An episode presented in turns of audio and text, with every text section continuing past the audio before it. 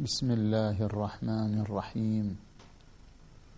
وصلى الله على محمد وآله الطيبين الطاهرين.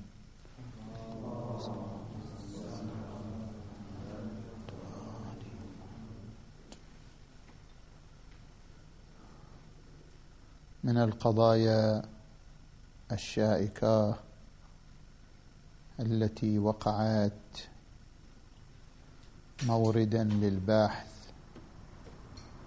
بين المدرسة العقلية والمدرسة التجريبية أو بين الفلسفة العقلية والفلسفة الوضعية أن الكليات هل لها وجود أم لا؟ مثلا كلي الإنسان كلي العالم كلي الشجر هل للكلي وجود أم لا؟ وهنا ثلاثة اتجاهات الاتجاه الأول هو الاتجاه الوجودي وهو ما ذهب إليه إفلاطون من أن الكليات لها وجود في عالم المثل. وعالم المجردات. مثلا كلي الإنسان ليس له وجود في عالم المادة ولكن له وجود في عالم المثل المجردة.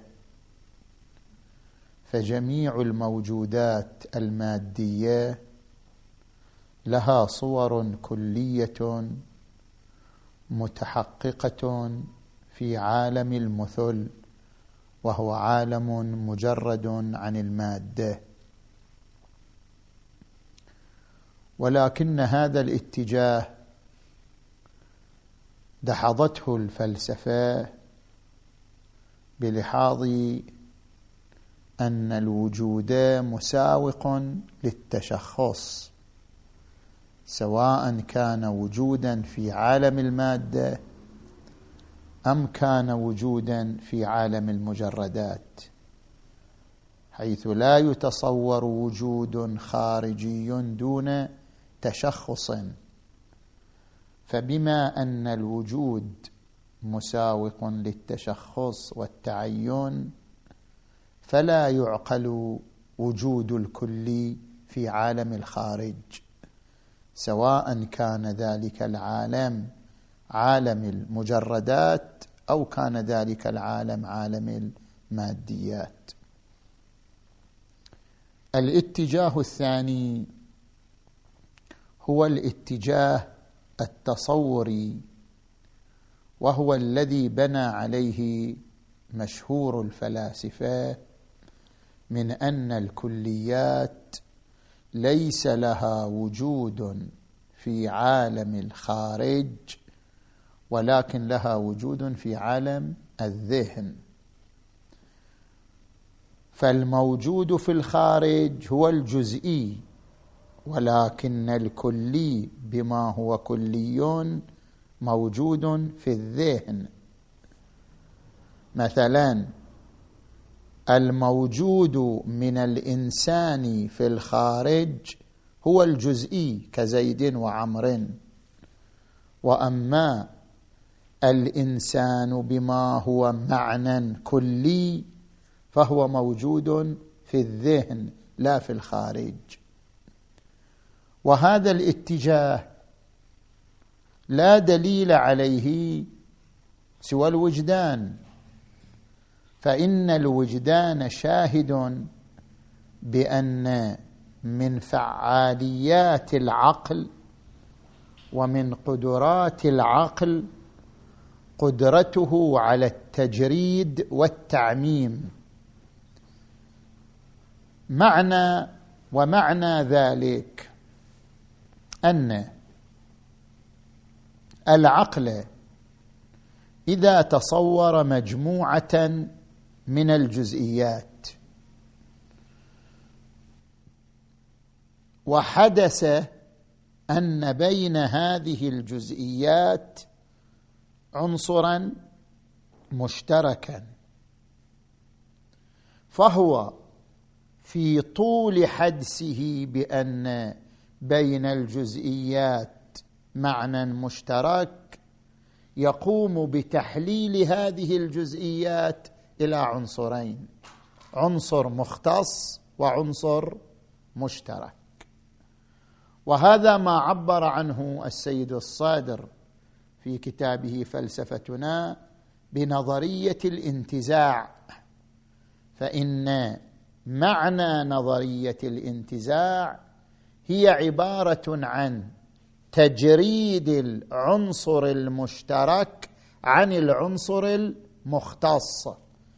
حيث إن العقل يقوم بتحليل كل جزئي إلى عنصرين عنصر خاص وعنصر مشترك فهذا التحليل وتجريد وتمييز العنصر المشترك عن العنصر المختص يسمى بنظرية الانتزاع.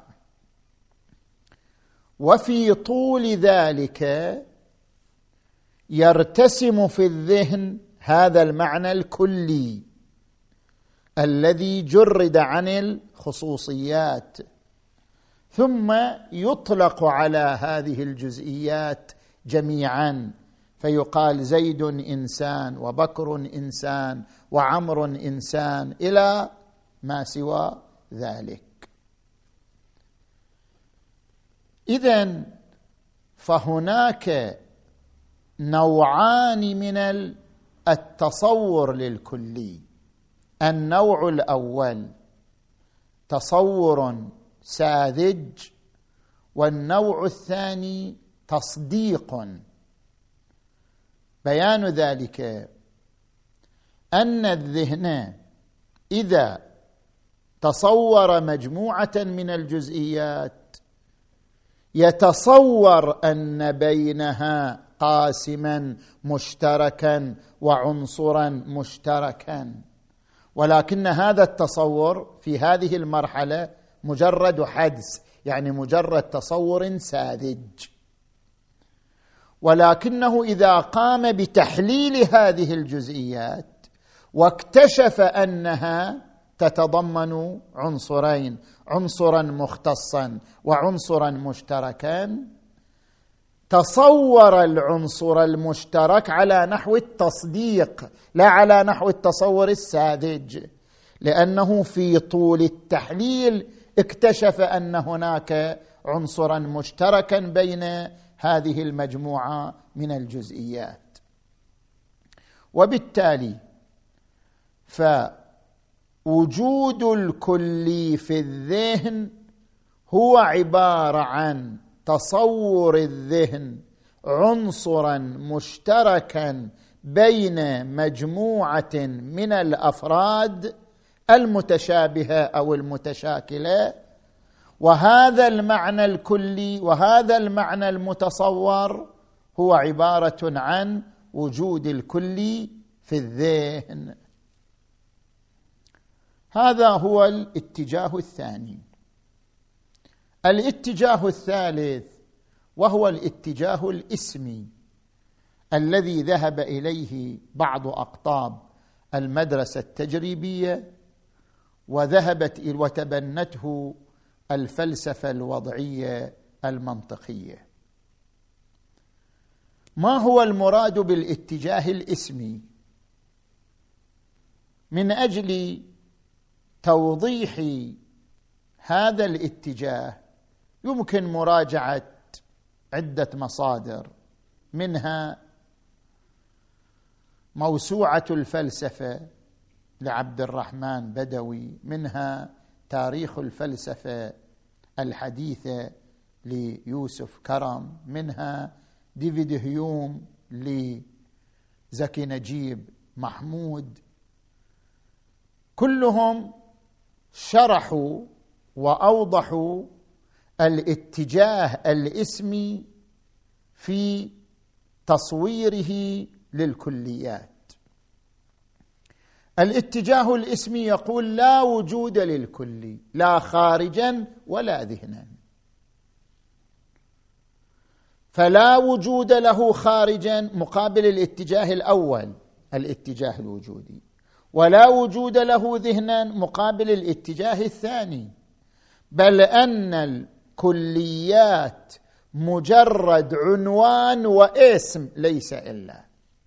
أي أن كلمة الإنسان لا تستبطن مدلولا اطلاقا ولا تحكي معنى اطلاقا وإنما كلمة الإنسان إذا وردت على الذهن فإنها تستثير الذهن أن يتصور صورة فرد خارجي لا تمييز له. بمعنى أن الإنسان إذا سمع كلمة إنسان تصور جسما ذا أبعاد جسمية وذا لون من دون أن يتصور مميزا خاصا. وهذه الصورة التي ترتسم للإنسان عند استماع كلمة إنسان ليست معنى كلي بل هي صورة لأحد أفراد البشر الموجودين في الخارج وإن كنا لا نميزه بعينه. فلا فليس وراء كلمة إنسان مدلول ذهني اطلاقا. بل إن خطورها مثير لتصور الذهن صورة أحد أفراد الإنسان الموجوده في الخارج. هذا هو عبارة عن الاتجاه الاسمي في الكليات.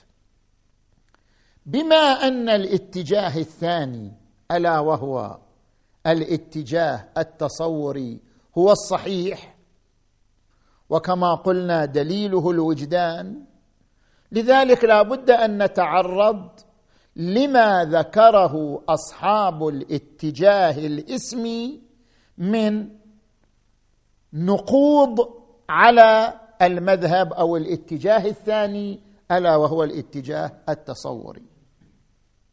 فقد ذكروا مناقشات ثلاث للاتجاه التصوري. المناقشة الأولى. ما ركز عليها هيوم باركلي كلاهما ركزوا على هذه المناقشة وهي تعتمد على مقدمتين. المقدمة الأولى لا يتصور وجود لمعنى مجرد عن الخصوصيات في الذهن. كما لا يعقل وجود مجرد في الخارج لأن الوجود مساوق للتشخص والتعين. كذلك لا يعقل وجود معنى مجرد من الخصوصيات في الذهن يعبر عنه بالكلي والوجه في ذلك وجه وجداني ووجه برهاني. أما الوجه الوجداني فهو أننا عند مراجعتنا للوجدان نجد أنه لا يمكن تجريد الموصوف عن الصفة. كما ذكر هيوم يقول لا يمكن أن نتصور الخط بدون الطول. فلا يمكن أن نتصور خطا بدون صفته ألا وهي صفة الطول. ولا يمكن أن نتصور مثلثا ليس له أضلاع وليس له أبعاد ثلاثة. وكما عبر باركلي لا يمكن أن نتصور في أذهاننا حركة من دون أن تكون هذه الحركة لا بطيئة ولا سريعة ولا مستقيمة ولا مستديرة حركة مجردة عن تمام الخصوصيات. هذا غير معقول. إذن الوجدان شاهد بعدم معقولية عزل الموصوف عن الصفة وتجريد الموصوف عن الصفة. فإذا لم يمكن للذهن بالوجدان أن يتصور خطا بلا طول ومثلثا بلا أضلاع وحركة بلا صفة لا سريعة ولا بطيئة إذا كيف يقال إن الكلي هو عبارة عن معنى؟ مجرد من الخصوصيات مرتسم في الذهن. والحال بأن الذهن البشري لا يقدر على عزل الموصوف عن الصفة وتجريد الموصوف عن الصفة. هذا الشاهد الوجداني.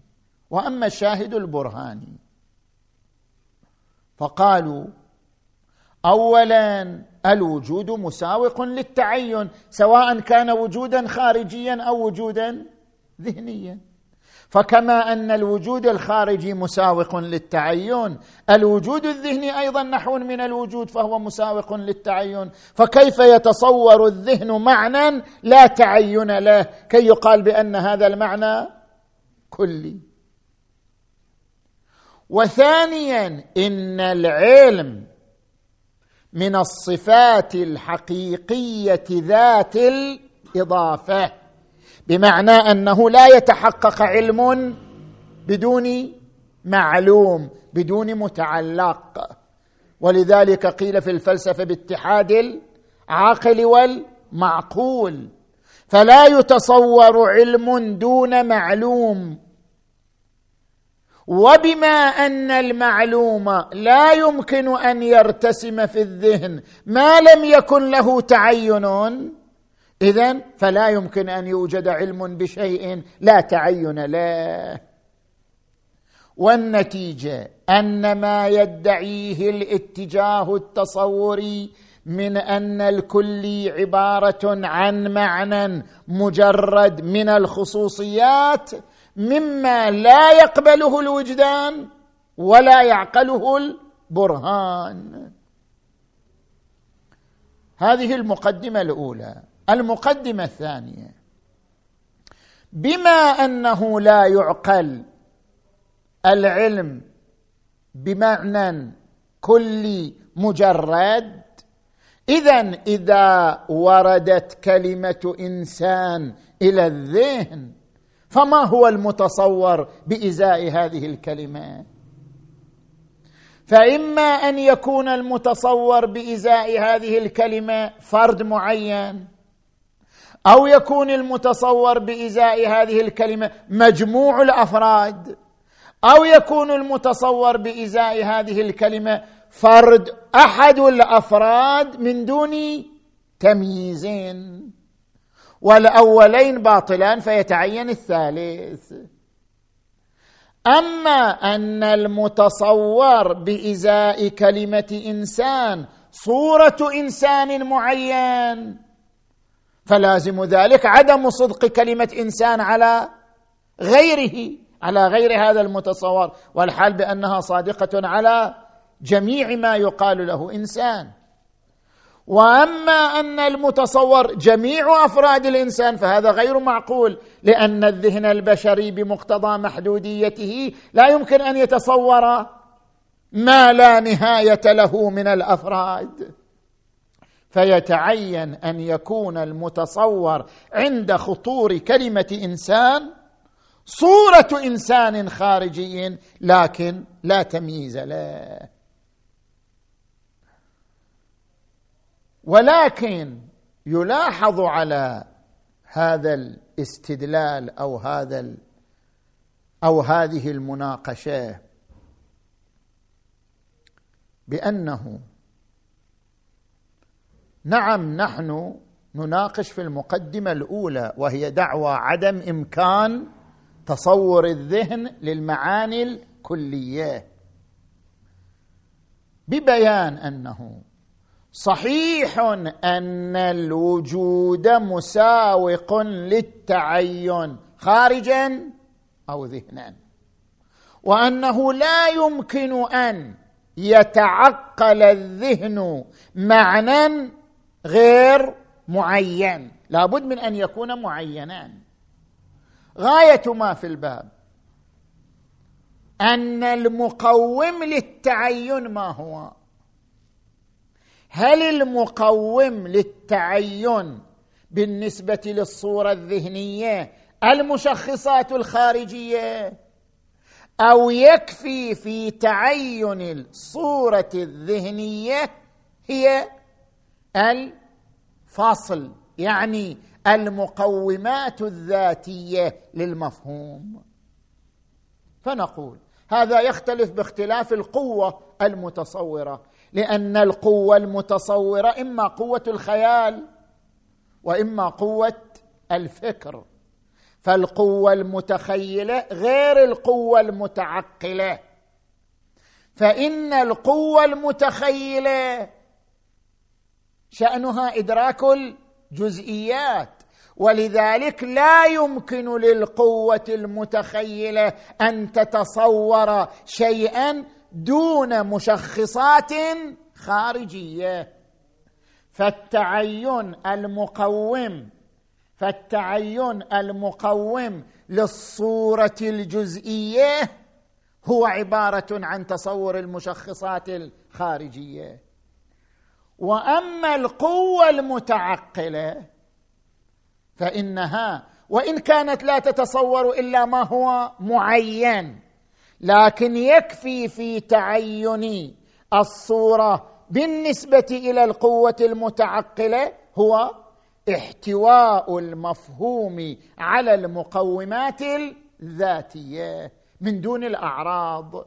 معنى لا يمكن للذهن أن يتصور الإنسان ما لم يتصور مقوماته الذاتية من كونه حيوانا ناطقا ذا جسم مثلا ذا لون ذا أبعاد مثلا. ممكن. فاذا بالنتيجة دعوى أن التعين دعوى أن الوجود مساوق للتعين. صحيحة لكنها لا تنتج عدم إمكان تصور الذهن للكليات لأن القوة التي تتصور الكليات هي القوة العاقلة والقوة العاقلة يمكنها أن تتصور المفهوم متعينا بمقوماته الذاتية وإن كان مجردا عن أعراضه. بل يمكن أن تتصور الحقيقة مجردة عن لوازمها فضلا عن أعراضها. فمثلا يمكن للذهن أن يتصور مفهوم الإنسان مجردا عن الوجودين الخارجي والذهني. مع أنه حسب ما يقال في الفلسفة تجريده عين تخليطه. أي أن المتصور في الذهن بالحمل الاولي هو مجرد من الوجودين لكنه بالحمل الشائع هو موجود ذهني فتجريده عين تخليطه. والنتيجة أن القوة العاقلة لديها القدرة على تصور المعاني الكلية متعينة بمقوماتها الذاتية مجردة عن الأعراض بل مجردة حتى عن اللوازم كالوجودين مثلا. وبالتالي لا تكون المقدمة الأولى شاهدة على عدم تعقل الذهن للمعاني الكلية كي نضطر للمقدمة الثانية ونقول المتصور بإزاء كلمة إنسان صورة إنسان خارجي لا تمييز له. هذه المناقشة الأولى وما فيها. المناقشة الثانية ذكر هيوم أنه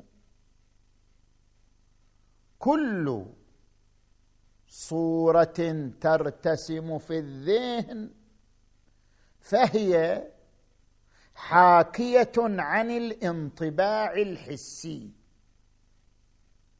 وبما أن الانطباع الحسي لا يتعلق إلا بما هو متشخص في الخارج فلا محالة لا صورة في الذهن إلا لما هو متشخص في الخارج. وبما أن الكلي لا وجود له خارجا باعتراف الاتجاه التصوري اذا فلا يتعلق به الانطباع الحسي. وإذا لم يتعلق به الانطباع الحسي لم ترتسم له صورة في الذهن. ولكن هذا الاستدلال كما ترى إلغاء لدور العقل في إدراك المعارف القبلية.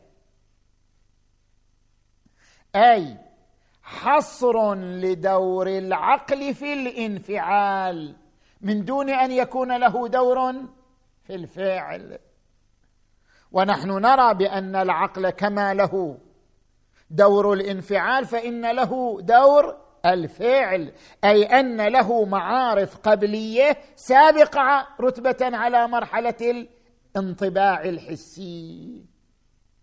فدعوى أنه لا صورة إلا ما كان حاكيا عن الانطباع الحسي. وبما أن الانطباع الحسي لا يتعلق لا يتعلق بالكليات اذا لا صورة للكليات. هو عبارة عن إلغاء الدور الفعلي للعاقل. في إدراك المعارف القبلية في رتبة سابقة على الانطباعات الحسية.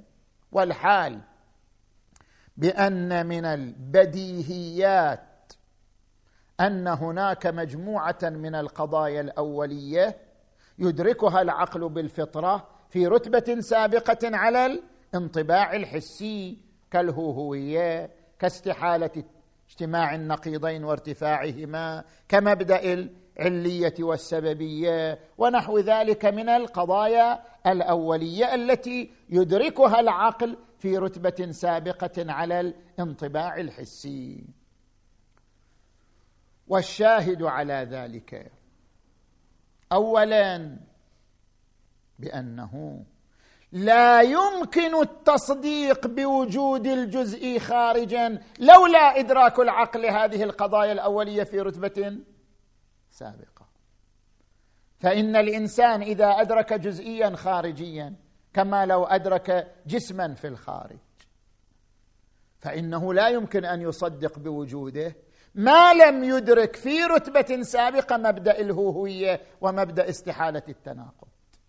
إذ لو لم يؤمن الذهن في رتبة سابقة بأن كل شيء هو هو وليس غيره لما صدق بأن هذا الجزء موجود دون غيره.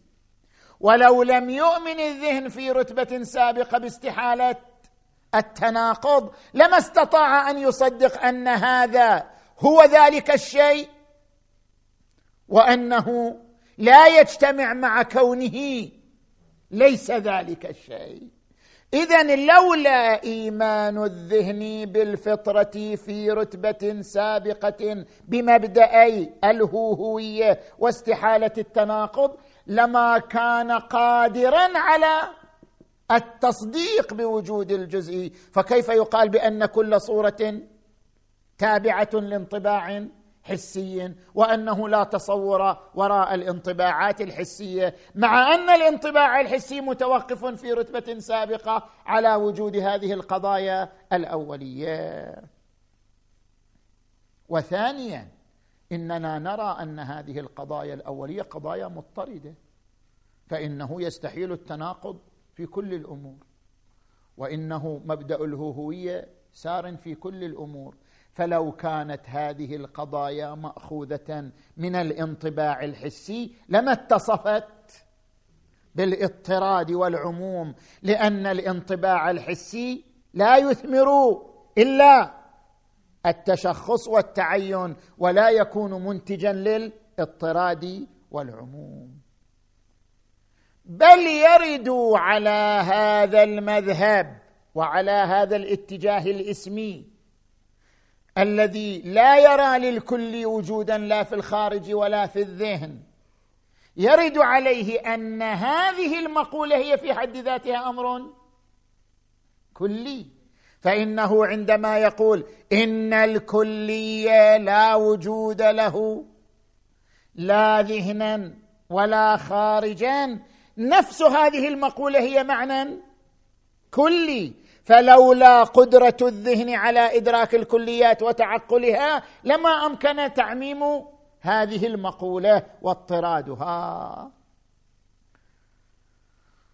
المناقشة الثالثة التي ذكروها هي ما ذكرها زكي نجيب محمود الذي هو يعتبر من رواد الفلسفة الوضعية المنطقية.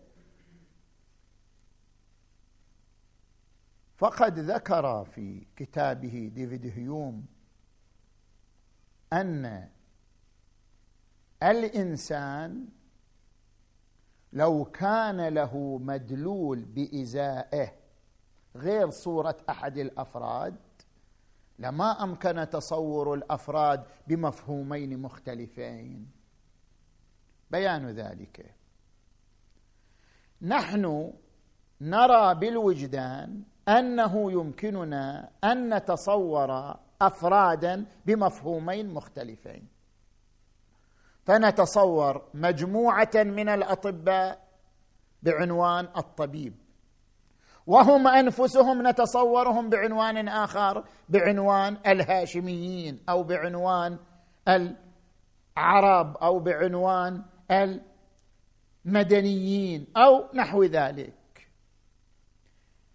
فلو كان لكلمه الطبيب مثلا معنى بإزائها لما أمكن أن نتصور ما تحكي عنه هذه الكلمة وهي كلمة الطبيب من خلال مفهوم آخر وهو مفهوم المدنيين مفهوم العرب مفهوم مثلا الهاشميين مفهوم العدول ونحو ذلك من المفاهيم. فهذا يكشف عن أن ليس وراء كلمة الطبيب معنى بل ليس وراءها إلا صورة هذه الأفراد أنفسها. ولذلك يمكن تصور هذه الأفراد بعدة مفاهيم. ولكن هذه المناقشة أيضا في غير محلها والسر في ذلك أن هذه المناقشه تتضمن خلطا بين الجزء والكلي. فصورة الجزء هي التي لا تصدق على على صورة أخرى. ولذلك قيل في تعريف الجزء الصورة التي يمتنع صدقها على كثيرين. فالجزئي لأنه إدراك لفرد ذي مشخصات معينة لذلك هذه الصورة تأبى الصدق على كثيرين. ولأنها تأبى الصدق على كثيرين فلا يمكن أن تتصور محكيها بمفهوم آخر. بينما الكلي حيث إنه عبارة عن مفهوم عام مجرد عن الخصوصيات العرضية.